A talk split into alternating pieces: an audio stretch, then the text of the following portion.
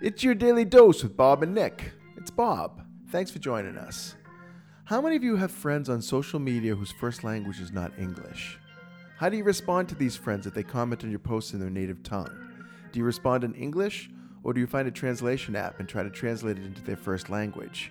In today's dose, Nick and I discuss some of the nuances of conversing with international friends and some of the risks of relying on translation software to get your message across. Check it out. I have an anticipation of you before you get here. I do like just start thinking about what are the things I want You have like a talk about. spidey sense? Uh, kind of, yeah. Like when I The get here? the tingly. oh, he's I getting closer. actually have those little worm-like things shooting out of the Yeah, front yeah, of my yeah. face too. That's. Uh, you know how many times I use the term "spidey sense" just to indicate some sense of intuition or feeling. I'll say it to Patty when like she'll walk a wide circle around someone on the, the, the sidewalk, and I'm like, "Oh, spidey sense go off there?" Because it's a good thing. We all should have a spidey sense. Well, it's an interesting shorthand that, you know, we all, everybody in America uh, would know. But if you went outside of this area, like people wouldn't know what is Spidey sense. Wait, Spider's not about? international? Yeah. I, yes, it is, but I don't think it's as uh, like is as grained ingrained on the culture. I think you're right, A- and it is. It is one. Of, it's a colloquialism. Yeah. it's an idiom. I don't know what they all actually mean, but I know that they mean things that are specific to a culture.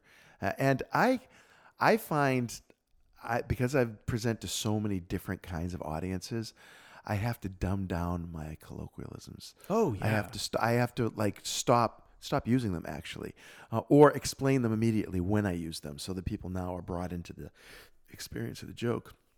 And it's hard to deal with diversity.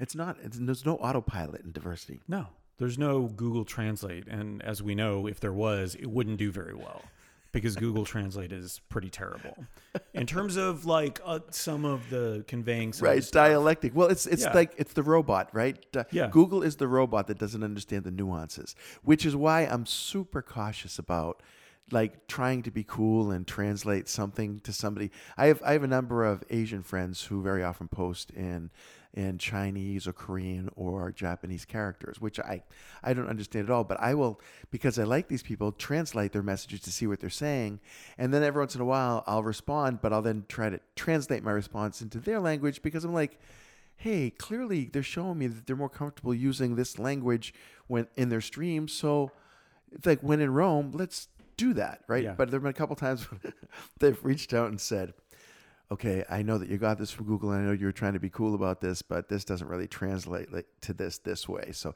just so you know, she goes, for me, I had a good laugh, and I knew what you meant. For my other friends, they may consider it like a misappropriation or a, uh, you trying to be something that you're not. So just wanted to give you a heads up. And guess what? Call me in every time. Yeah, I will learn. And guess what?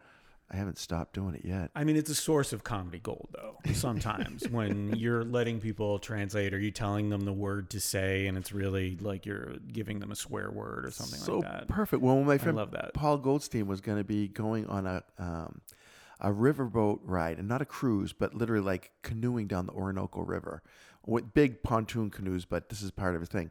With I- Enya, Uh, you know something? I heard that song after he made this trip, Orinoco Flow, and actually really liked that song. Uh, but it's a great song. It's like one of her most popular songs. Yeah, and I had Yeah. no idea that there was actually a river until he was going on, and he was going into primitive territory. Uh, and so I made him a, a really horrible translation guide. So I, I looked up all the words to say, um, uh, "Excuse me, officer, I'm looking for school children to sell drugs to," and then I'd, I'd tell him the translation is, "Where is the bathroom?"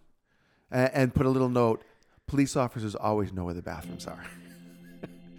but the thing is, I knew he would go ahead and look up the words Yeah, yeah, to yeah. see what I was doing for him. So he had a good laugh when he realized all the precarious positions that I was trying to put him in with the translations that I gave him.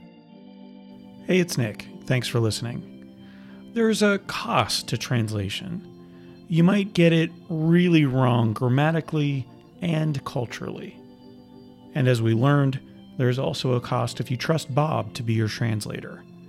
Do what I do learn the words for please, thank you, and your language is beautiful.